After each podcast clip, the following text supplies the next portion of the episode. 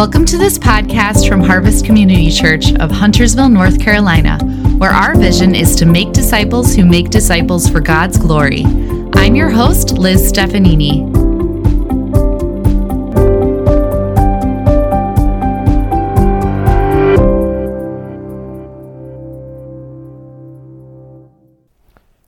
Thank you, Liz. Today's podcast is about the upcoming 24 hour prayer vigil at Harvest, which is going to happen on Friday and Saturday, February 9th and February 10th. Starts at 2 o'clock uh, on, on Friday and goes all the way to 2 o'clock on Saturday. Now, what is the 24 hour prayer vigil? Well, for several years at Harvest, we've been doing this. We've been gathering people together for an extended time of prayer. We ask people to come in for about 90 minutes and while they're there, it's really, really neat. You walk into our worship center and it does not look anything like it normally does because we've taken all the chairs out and we've set up prayer stations throughout the room. And they, they help guide us in prayer.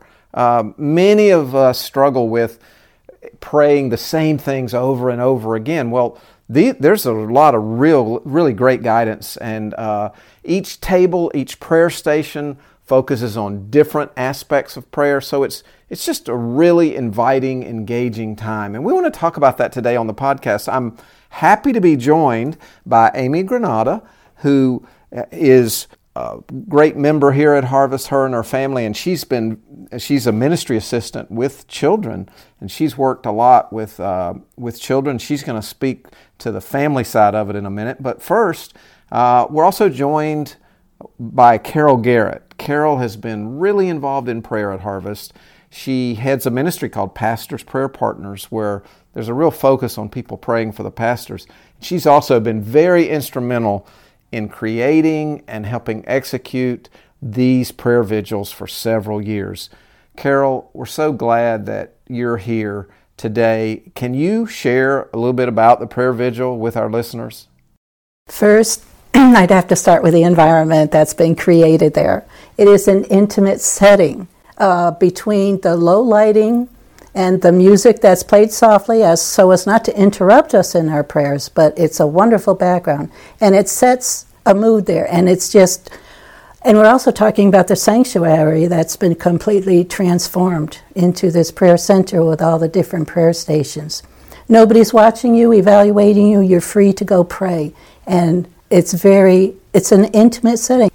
So when you say prayer station, so what what is a prayer station like? Different prayer stations are created, such as praying for pastors, elders, and staff at one. Uh, perhaps your personal prayer requests are at another one. Uh, the unsaved, uh, church ministries, local ministries, um, and then we have the missionaries that we support around the world. So there's a different prayer station with a different emphasis, and there's so many prayers.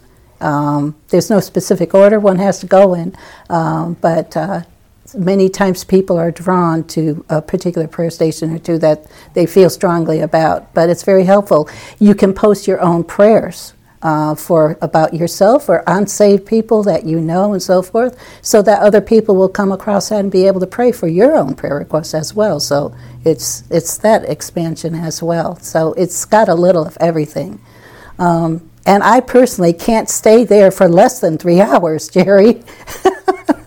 that that's great. It's it, it, it, we ask people to sign up for a 90 minute block, right? And most people will will do that and for some people, that sounds like a long time, like 90 minutes, but it goes very, very fast. That's, in fact, that might be the comment I get the most. It's like, oh, it went by so fast because they, they have a little over an hour, an hour and 10 to, to do what you're saying, to go to the various stations. And for some, like young moms, it's like, oh, it's quiet.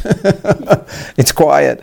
Uh, and yet, and then we pray together at the end. So, Carol, I'd like you to think back if you, if you were to say, what the prayer vigil has meant to you personally. How, how would you answer that question? Uh, I feel that I'm just a voice that gets to pray for people's concerns in every which way. It's a deposit in the kingdom, and the Lord wants us praying, praying together, in fact, as well. And there is that moment, momentary time when we all get together to pray in the group in front of the church as well. It doesn't take long to do that. But uh, we get to pray for a few of the church's concerns there as well and with each other. And if I can segue into something else, I have you know, had the honor of being, I think I would say, just requested to pray or approached by others to pray about some matters for them, and that's really had uh, quite an impression on me. Uh, one being uh, a gentleman who was hearing from God in the 24 hour prayer station, and he was sitting in the back row for quite a while thinking about what God was talking to him about, and he finally came up and asked for prayer because he knew that he had to make a life changing move and move to Florida and do, a, do ministry there and just start a whole new life because God instructed him. And I just think that's beautiful because our prayer environment, our 24 hour prayer, brought that home. It, so many things have happened. We've seen people, uh, for instance, uh, get right with each other. People who might be in the same prayer time who maybe there was a little bit of a, a little friction between them that uh, God spoke to them during that time and they would go up and apologize and, and get drawn closer. So just so many awesome things can happen. Now, there is, this year, there is one uh, thing that's different for one of the times. There's a Saturday morning session that we're calling family friendly. So that 90 minutes will not be as quiet as the other times. we go from two on Friday to two on Saturday, and so there's a bunch of times that people can go. But the um, the one Saturday morning session that is at 11 o'clock from 11 to 12:30, uh, we're going to invite families to bring their young children and and to walk their children around to these different prayer stations. So that one will be a little bit more noisy, but if you're listening and you are in that category, bring your children. The rest of the time, uh, it's pretty quiet in there, and, and, and we appreciate that. And the 90 minute thing, um, you know, a person can stay 90 minutes, but like, like you've done, if they want to stay a little bit extra, they can do that as well. Carol, before we go, uh, do you have any words of encouragement for people who might be a little bit unsure, like whether they should come or uh, what they should do. Any words of encouragement you want to leave people with? I believe that this is an environment that coaxes you to pray, where if you're not praying so much in, in the first place, this is going to coax you to pray in this environment, in this place. You will not be disturbed by anyone whatsoever. No one is even looking at you. Everyone in there is obviously busy doing uh, their part, part with praying for the Lord. So you really have this time between just you and the Lord, yourself and the Lord. Um, you will not be disturbed in any way, but it's uh, hopefully uh, this person, these other people would find it just as marvelous a environment as I described, very intimate. Thank you, Carol. Uh, I want to turn to Amy and now just ask you, Amy, what uh, what has been your experience? What types of things have been helpful during the 24 hour prayer vigil?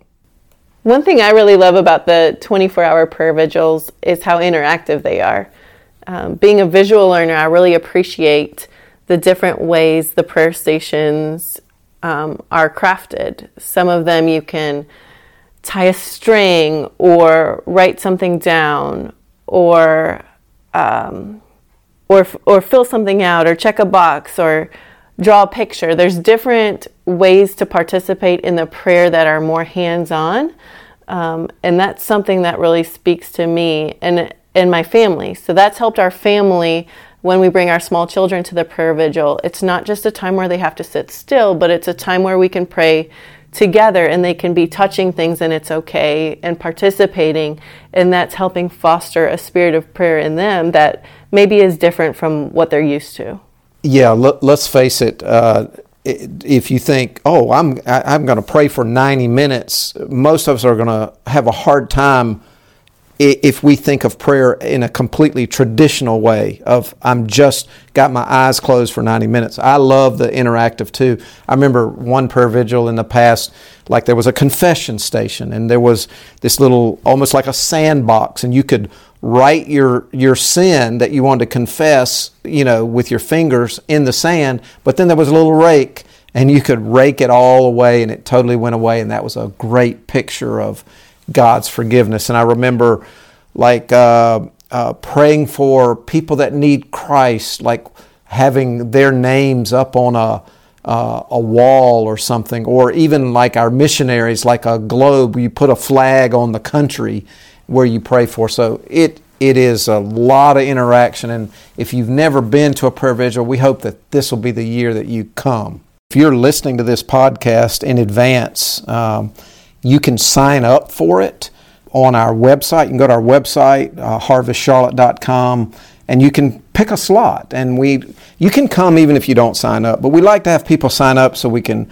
uh, have an idea of how to plan for those particular segments and to get ready for it. And it also helps us make commitments and keep commitments. So we'd love to have you sign up and do that. Maybe you're listening to this podcast and you're not a part of our church and Maybe it's even after the prayer vigil has happened here in February of 2024, and you're you're intrigued by what does it look like. So maybe if we can help you in any way with your church or Christian group to help you create something like it, just reach out to us through our website, and we'll be happy to share what God has taught us so that you can pray. Our heart and passion is that people everywhere pray. Uh, we know God loves prayer and invites us to prayer. So uh, may His name be praised at this 24 hour prayer vigil and all across the globe. Thanks again for joining us from Harvest Community Church. This podcast is also available on our website, harvestcharlotte.com. Please go there if you want to send a question or comment, learn more about our church, or find out how you can donate to support the podcast.